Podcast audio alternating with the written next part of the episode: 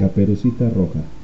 Nadie sabe su nombre, solo sabemos que era una niña que vivía cerca de un bosque un poco frío. Esto lo intuimos porque siempre se cubría con una caperuza, que es una especie de capa con gorro. Suponemos que esta niña era linda, o así nos gusta imaginarlo. Esta niña, además de bonita, era una hija responsable y de buenos sentimientos. Vivía con su madre, y de tanto en tanto su abuela la visitaba. Un día su abuela enfermó. Quizá le dio una de esas gripas que hacen que no podamos salir de la cama.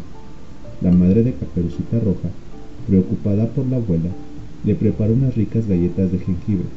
También pudo haberle preparado un caldito de pollo con verdura. Eso no lo sabemos.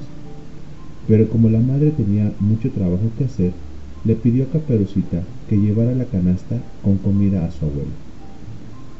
Vete por el pueblo, aunque sea más largo el camino, y llévale este refrigerio a tu abuelo, dijo la madre de Caperucita, confiando en ella.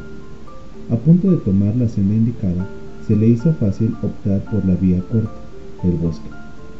Así fue que se adentró entre pinos y oyameles muy contenta por su decisión y con su cesta en la mano.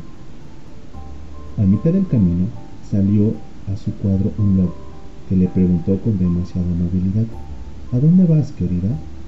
Confiando en el desconocido, la niña le contó con todo detalle a dónde y con quién iba. A ese lobo, que estaba muy hambriento, se le ocurrió que sería fácil comerse a una abuela desvalida.